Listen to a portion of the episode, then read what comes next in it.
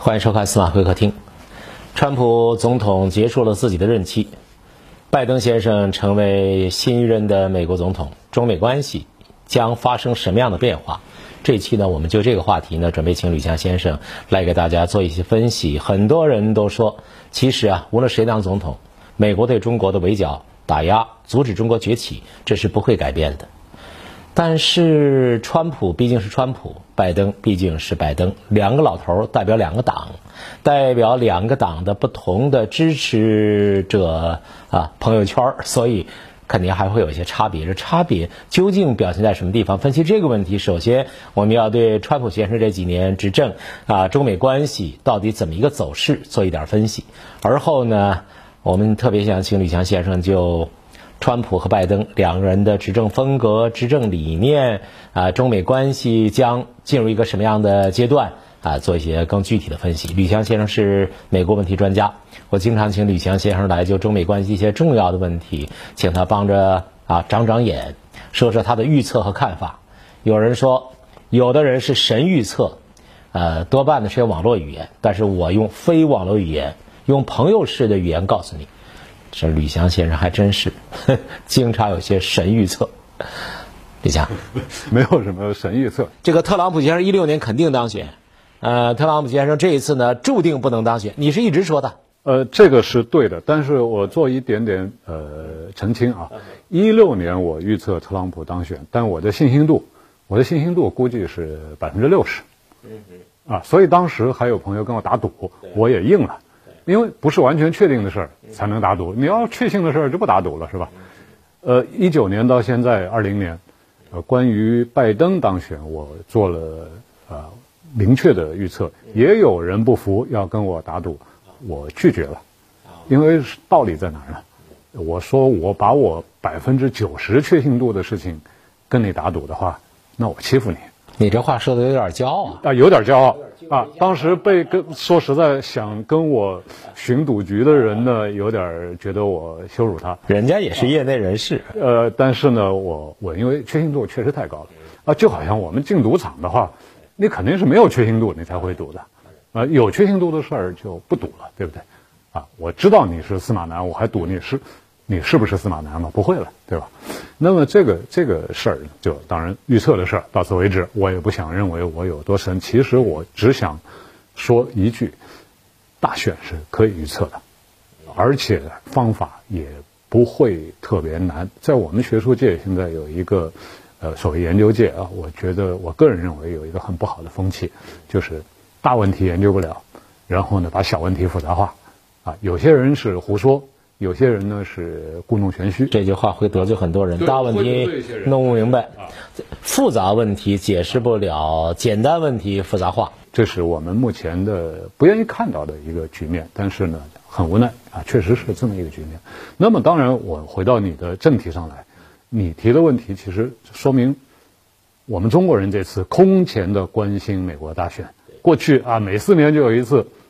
没有那么多人关心，关心但没这么关心，没这么关心。那么根本上还是因为中美关系在这几年发生受到了很大的冲击，是吧？跟我们有关系，我们才会去关心。啊，换个国家，你法国也好，意大利也好，我我觉得好像连茶余饭后都够不成啊，都都算不上。啊，那个，所以美国当然就是因为现在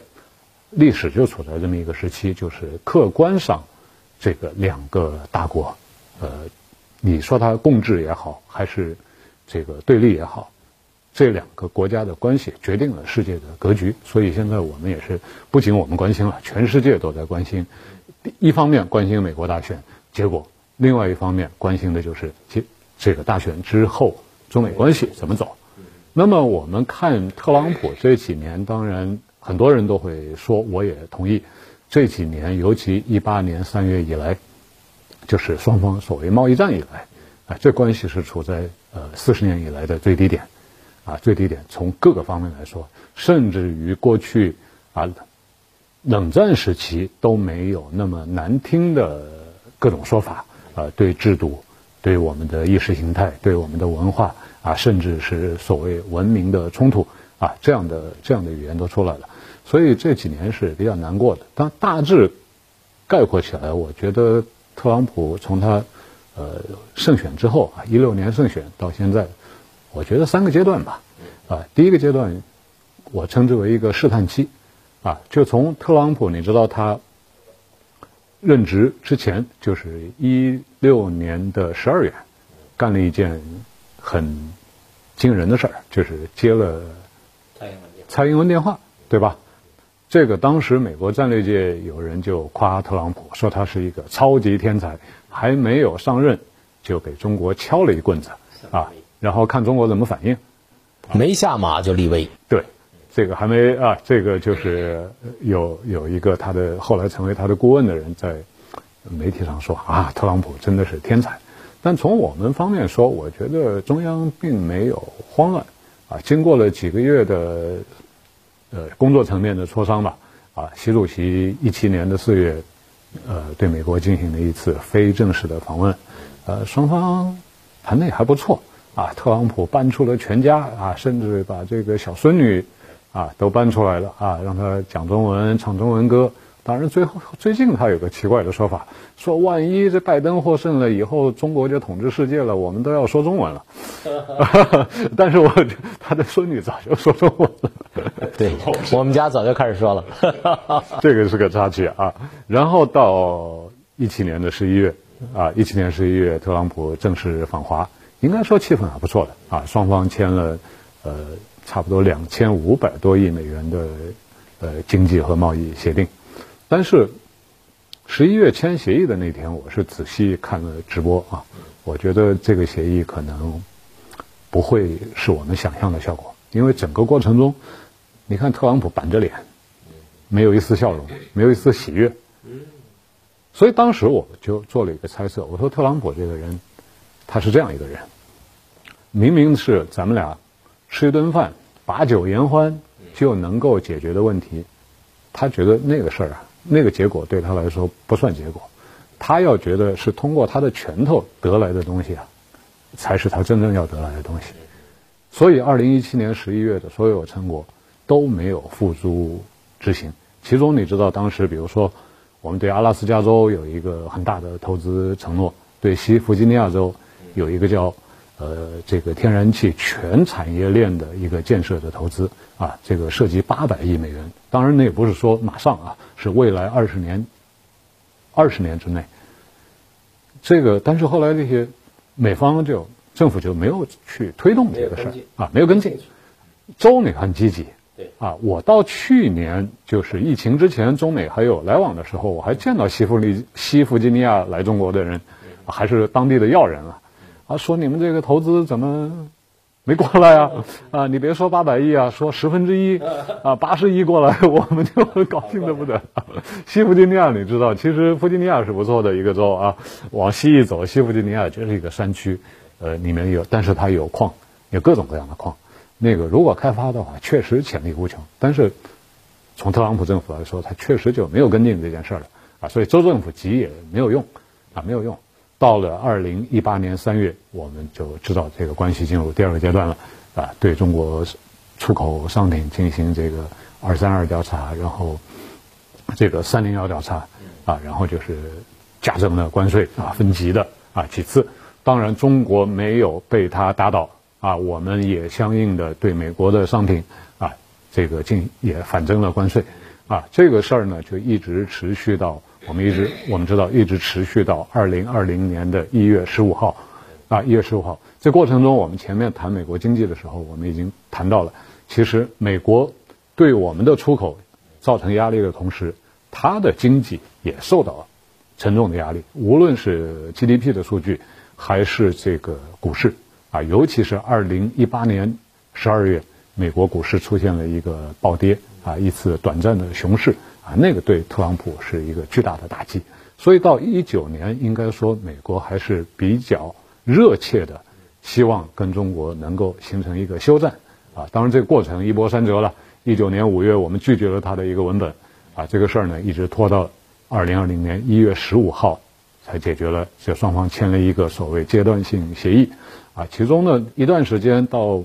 一九年的八九十月份那个阶段啊，双方没有什么官方渠道了啊，但是背后的渠道还是起了一些作用啊，使双方最后达成下下定了一个决心啊，说其实从中国来说，我们也不希望这个事态呃持续的恶化下去。那么到一月十五号有了一个一阶段协议，那天我记得一月十五号我在香港，我我那个晚上十一点我说就睡觉了，我说等到早上起来来看一下回看一下那个签约的仪式，结果我觉得鬼使神工啊，这个鬼使神差，两点钟突然就醒了。醒了也睡不着了，我就赶紧用手机看这个这个双方的签字仪式啊！一看我还是比较惊讶的。我们去的不就是一个副总理吗？对呀。但是美方的阵势很大，最高啊，总统带着白宫的所有高官，呃，其重要的这个那那个官员啊，请来了基辛格，请来了白邦瑞啊等等，给他呃这个助阵吧啊，这个阵势弄得非常大。说明美国需要这个协议，就是说，特朗普呢，他需要一个休战，来为他二零二零年的竞选做一个铺垫。也那么从当时我的判断是比较乐观的啊，我认为有了这个协议之后，呃两呃二零二零年中美关系应该是基本稳定的一个关系，因为特朗普个人的判断，双方关系的紧张，尤其贸易关系的紧张，不会给他带来任何收益。所以就看到在一月十五号签协议之后，然后紧接着一月二十三号，我们发出了大事儿是吧？我们武汉宣布封城，然后整个湖北宣布封闭啊，我们的疫情非常严重。所以在那个阶段啊，特朗普表现出一个少有的善意，善意，甚至是你可以用同情心啊，包括跟习主席的通话啊，然后他的推特。啊，这个非常热情，说中国一定会有能力解决这个问题的，肯定中国做得好。对对，但我觉得他，我觉得当时他说的是真心话，啊，但当然他没想到美国也会有疫情啊，他没想到这个。但是一月三十号就开始有一个不和谐的声音开始往外冒。一月三十号两件大事，第一，世卫组织一月三十号宣布了全球公共卫生紧急状态，但是就在。世卫组织的宣布之后，美国的商务部长，那个八十多岁的那个老商务部长罗斯，做了一个，做了一个很有意思的评论，你可能还记得，他说这个中国的这个致人死命的这个疫情啊，对美国是有好处的，能够把产业链，让中国的产业链向美国转移，所以在当时这个就体现了一个什么情况呢？就是美国真的是，就这些当官的人啊。顶层的当官的人真的认为美国不会发生疫情，真的是所谓的中国病毒，等着看中国笑话啊，就等着看中国笑话啊。这个这个，但是到了三月份就进入了，到后来一直维持到特朗普最后的这个阶段，我称为一称之为一个叫混乱期啊，混乱期。我们知道三月十三号。美国宣布了这个公共卫生紧急状态，啊，就是疫疫情，其实到三月十三号，它已经某种某种程度上不可控了，啊，不可控了。那么到三四月份，我们就发现美国开始对中国进行了一个全面的攻击，啊，以蓬佩奥为代表的这群政客，蓬佩奥啊、纳瓦罗呀、奥布莱恩啊、呃，司法部长巴尔啊。那个 FBI 局长雷呀，啊，从这个意识形态到中国所谓的间谍行为，到孔子学院，啊，种种就是每件事儿他都看不顺眼，啊，就开始了一个全面攻击。但是我觉得这个只是表面，深层的原因就是这届政府他要推责任，疫情变得不可控，他不认为是他领导不力。当时他的进攻这个攻击目标就两个嘛，对吧？一开始比如这个疫情在一加州。在纽约比较严重，那么他说是民主党州长们这个能力不行，然后发现这个攻击还不够啊，最后说这是中国给我们造成的啊，在他们有疫情之后还放人到到我们那儿去等等，其实这个我们当然知道这是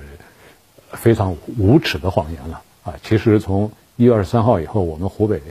根本人就出不来，别说出国了，对吧？连在中国都在我们国内都不能走动啊，但我们确实。用了两个月最强烈的手段，我们把疫情到四月份就算控制住了，是吧？我觉得一个标志性的事件就是孙春兰副总理啊悄然无息的从武汉离开了，那就标志着我们这个湖北胜利了。但是美国愈演愈烈，而这个责任全在他自己。你看三月十三号，特朗普宣布紧急状态，当时他的名望是往上走的呀，因为国家出现紧急状态了嘛，啊，人民是选择支持他的。但是我觉得特朗普就在那个时候犯了一个最致命的错误。三月十三号说开始执行一定的措施，但是他说四月十二号我们要复工。四月十二号是什么日子呢？其实也不是什么大日子，就是复活节放假之后的第一个工作日。啊，他认为复活节之后美国一定要复工，啊，结果四月份之后完全失控，啊，完全失控，而且这个疫情啊，就是到后来的五月份以后发生了一个重大的转折，就是南移啊，就是从北到南啊，移到南边去了。现在你去看美国的疫情，这个你加州作为美国最大州，现在感染人数还是最多的，第二就是德克萨斯，第三是佛罗里达。而在德克萨斯和佛罗里达，这个感染率啊，就按人口比例来讲，感染率远远高于其他州，远远高于其他州。这都是所谓共和党州啊，复工最积极的。我看我这有个数字，我跟大家分享一下，我觉得蛮有意思的。你看这个人口按人口呃比的这个感染率啊，现在加州的感染率是百分之二点四，百分之二点四，德克萨斯是三点二。佛罗里达是三点七，啊，这个纽约州之前比较严重，但是纽约州，呃，是二，这个感染率是二点六，而且我们看纽约纽约州的话，这个增加的感染人数在五月份以后，这个曲线已经被压平了，啊，就算是有所控制，之前它是最严重的。民主党人的地盘。对。那么现在这个影响是很清楚的，德克萨斯由于疫情从一个深红州。啊，现在变成了一个摇摆州，而佛罗里达从摇摆州变成了一个，已经是一个浅蓝州了，啊，一个浅蓝州，所以对他的选举是影响巨大的。但是特朗普，我觉得这个阶段他的错误是，呃，昏招迭出。这个昏招，我们之前老用围棋来做比较啊。你要用围棋来比较，特朗普他的竞选策略是什么呢？一方面攻击中国，另外一方面呢，就好比是下围棋的人啊，在自己的空里面下棋，啊，就是他已经是他的空了啊。那些州铁深红州本来就他的支支持他的州，他还在这些地方去下棋，实际上就是说他的巩固自己的选民基础的过程，恰恰是压缩这个选民基础的呃选民的过程。啊，所以他现在失败，就是一个毫无疑问的事情啊，毫无疑问的事情。所以这个阶段他越是失败，他对中国的攻击就越是，就就失态了，完全失态了，是吧？其实我们要看特朗普个人好像还好啊，他只是说啊，中国把病毒给了我们，他其他话说的不多，起码没有攻击我们的最高领袖，对吧？然后他，但是他纵容他底下这几个人在不断的、不断的说胡话。那么中美关系从这个角度说呢，确实进入了一个最糟糕的阶段，啊，所以我觉得未来，呃，这个新政府呢，无论如何要改变这个策略，因为很清楚，你攻击中国救不了美国，对对吧？所以今年的选举一度有效，后来变得越来越不效，无效了。所以我们就看到今年特别有趣的一个现象，就是共和党方面。很想把中国作为竞选中间的一个争论的话题，民主党就拼命回避这话题，对，啊，拼命回避，因为对民主党来讲，他们很清楚，这也是策略。你谈中国谈多了，人就不关心美国了，啊，这个，所以民主党要把话题局限在美国国内的问题上，啊，所以这个非常有意思。那么判断这段过程，我觉得就是这么说吧，我觉得就是历史上刮起的一股妖风。因为它没有可持续性，没有可持续性。其实我们过去这么多年，我们也结识很多共和党人，共和党的主流也不支持这样的对华政策，啊，几乎好像有的人甚至感觉好像中美就要开战了，对吧？我觉得共和党主流不是不是支持这个的啊，这是属于一个极端的势力。现在特朗普可以说就是把。美国这些最极端的一些个人，甚至是不代表任何利益集团的一些个人，网罗了他手下，怀有某种深刻心理仇恨的人罗列在一起。对，这些人背后，其实我很难说他们在美国有什么势力是真的支持他们。包括像那班农，这太太搞笑，太搞笑了。这个就是一些为一点钱干那么下作的事儿，对中国完全是病态的仇恨。包括我们前面聊过的那些，把那些轮子啊这些都动员起来啊，这个班农和他的特别机构啊是合在一起干的啊，就是干得很下作的，很下作。那么未来会是什么关系？我觉得还是值得探讨的。其实你今年，我觉得最有意思的是两个总统竞竞争者之间的辩论啊，几乎没有值得看的话题。但是那天副总统的辩论，我不知道你看了没有？彭斯跟啊，跟哈里斯是吧？啊，那个那场辩论其实蛮有趣的。主持人提了一个问题，说你们俩分分别说一下，你们怎么定义跟中国的关系？是 competitor 竞争者，还是 adversary 对手，还是 enemy 敌人？问了这么一个问题。哎，那个我当时一听到这个问题，我就要看，我也着急看他们怎么回答。结果发现两个人都顾左右而言他，不做这回答。但是在那之后，我觉得对拜登来说呢，他们觉得需要一个回答，所以在那场辩论之后没几天，我们看到这个拜登阵营的一些人就明确的说了，包括拜登最近在 CBS 做的一个访谈，啊，明确的定义了中国是竞争者，啊，当时主持人是这么问的，说拜登副总统，你认为这个呃当前对美国最大的威胁是哪个国家？呃，是俄罗斯还是中国？拜登的回答是：就破坏美国的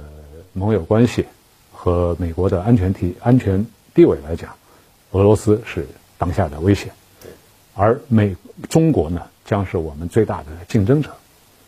所以，“竞争者”这个词，我觉得不是一个不可接受的词汇。中国发展到今天，作为世界第二大经济体，是对我们的一种肯定。我我理解为一种肯定啊，一种肯定。说实在，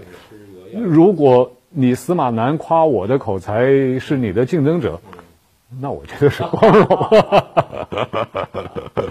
对吧？我因为因为这个这个啊，就是说我们差不多了啊，我们这个能力是差不多的，所以这个竞争者，我觉得。那就意味着未来一定有竞争，但是拜登包括以及他的幕僚啊，他现在的幕僚，比如说很可能担任他的国务卿的那个叫布林肯的人，而他有一个悄悄的发言，在美国商会啊组织了一个网络对话，呃，参加的都是一些精英，呃，很少的几个人，他们做了一个网络对话，但那个对话很讽刺，我在油管上找到了，结果发现只有两百个人点击，都没有人注意到。但是那篇对话很重要，非常重要，就是布林肯全面的阐述了。布林肯现在的职务是，呃，他现在就是拜登的，就是竞选期间，他是拜登的高级外交政策顾问。他曾经担任过奥巴马时期最高当到这个常务副国务卿，那么现在普遍认为他会是拜登的国务卿。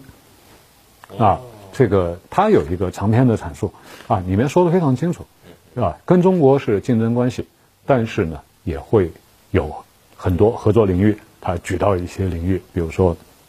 气候变化，嗯，呃，防核扩散，嗯，呃，这个这个环境保护，呃，这个这个这些方面啊。当然，在在技术领域，这个可能它会有一个持续性，啊，会有个持续性，因为确实现在中美两国在这个技术领域的竞争可能是最激烈的，啊，那个也是现实的。啊，也是现实的，所以呢，在技术领域，到未来美国会采取什么策略，我还不敢做预测，啊，我不敢做全面的预测吧。但我我觉得不会是现在这种极端的措施。所以在一年前，我一年多以前做这个预测的时候，我就有这么一个说法，我说拜登如果如预期般的当选，那么是对中国来说是一个最不坏的结局。啊，你要说好呢，说实在很难说，因为中美关系已经进入一个比较全面的竞争关系了，啊，几乎在所有的方面都竞争了，啊，那么这个时候你要说双方关系会变得啊度蜜月一样啊，像像七十年代末，呃到八十年代的那样的准盟友关系，那肯定是不可能的。但是你能说更坏坏到什么程度，我我也很难想象。啊，因为这个拜登，我们也了解他，他在奥巴马政府的时期干，你看奥巴马到第一任期的下第二三年、第四年，啊，对我们其实也挺饿的啊，也很饿，是吧？你肯定记得二零一零年，这个希拉里在突然的在南海问题上对我们开火，啊，当时我们真的一点准备都没有。我了解的情况啊，我们这个杨外长也参加了当时活动，完全没有预计。通常参加一个国际活动都会对整个议程有一个有一个大致的。呃，预计的，但是我们这方面确实没有预计到希拉里会突然拿南海事情对我们开火，啊，尤其之后我们看到在菲律宾问题上，啊，这个美国做了一系列的事情，啊，当然我觉得，啊，当然我们也看到一结果，就是是奥巴马在第二任期之后，菲律宾不干了。哈哈，杜杜特尔特很优秀，菲律宾退出，不给钱叫我往上冲，我不冲。当时这个杜特尔特说奥巴马的那些话都难听到已经是无法容忍。啊，可以有点像特朗普啊，对。啊，有点像特朗普啊，对，但是他说的都在理，话糙理不糙，啊，其实他认清了那个奥巴马政府想把他拿当枪使的这个这个意图。因为从这种小国来说，他本来从他们和美国的关系中是寄希望于我得到经济合作，当然，对吧？结果你给我一张纸，那据说是美国出的钱啊，花了三千万美元，最后弄了一个什么仲裁书啊，一张纸，然后说给你一张纸，你跟中国干吧。这个就是菲律宾就就彻底认识到他这个我们叫什么虚伪的一面了，是吧？啊。你拿叫菲律宾跟中国干怎么干？所以我我就觉得呢，这个未来的中美关系啊，可能一多半会回到奥巴马时期。但是像希拉里那么冒失的行为，美国也应该意识到不会是建设性的啊。所以未来关系有很多人说中美关系回不到过去了，我觉得没有什么过去需要我们回去。对，我们要面向的是未来。那么对中国来讲，我觉得最大的利益还是追求合作。我们寻求合作的机会，啊，我们要找新的合作点，呃，扩大这个合作面，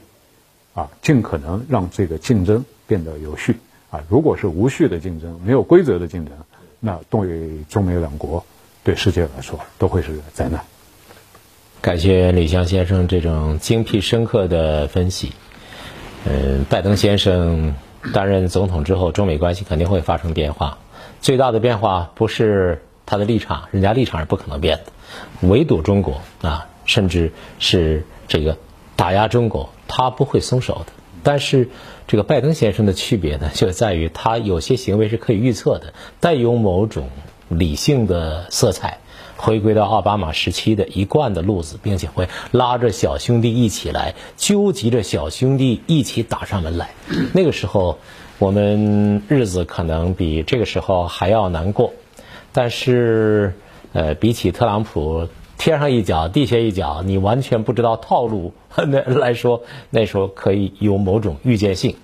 中国有句老话叫“骑驴看唱本走着瞧”，那咱们就走着瞧。记着，看唱本的时候啊，走着瞧的时候，别忘了看司马。南频道，司马南频道在微信里面直接搜索“司马南频道”，直接就可以出来。每天给您提供关于时事政治的热点问题的水平不高的胡同大爷水平的分析评论，但是偶尔我们会请到像吕翔这样优秀的专家。感谢收看，再见。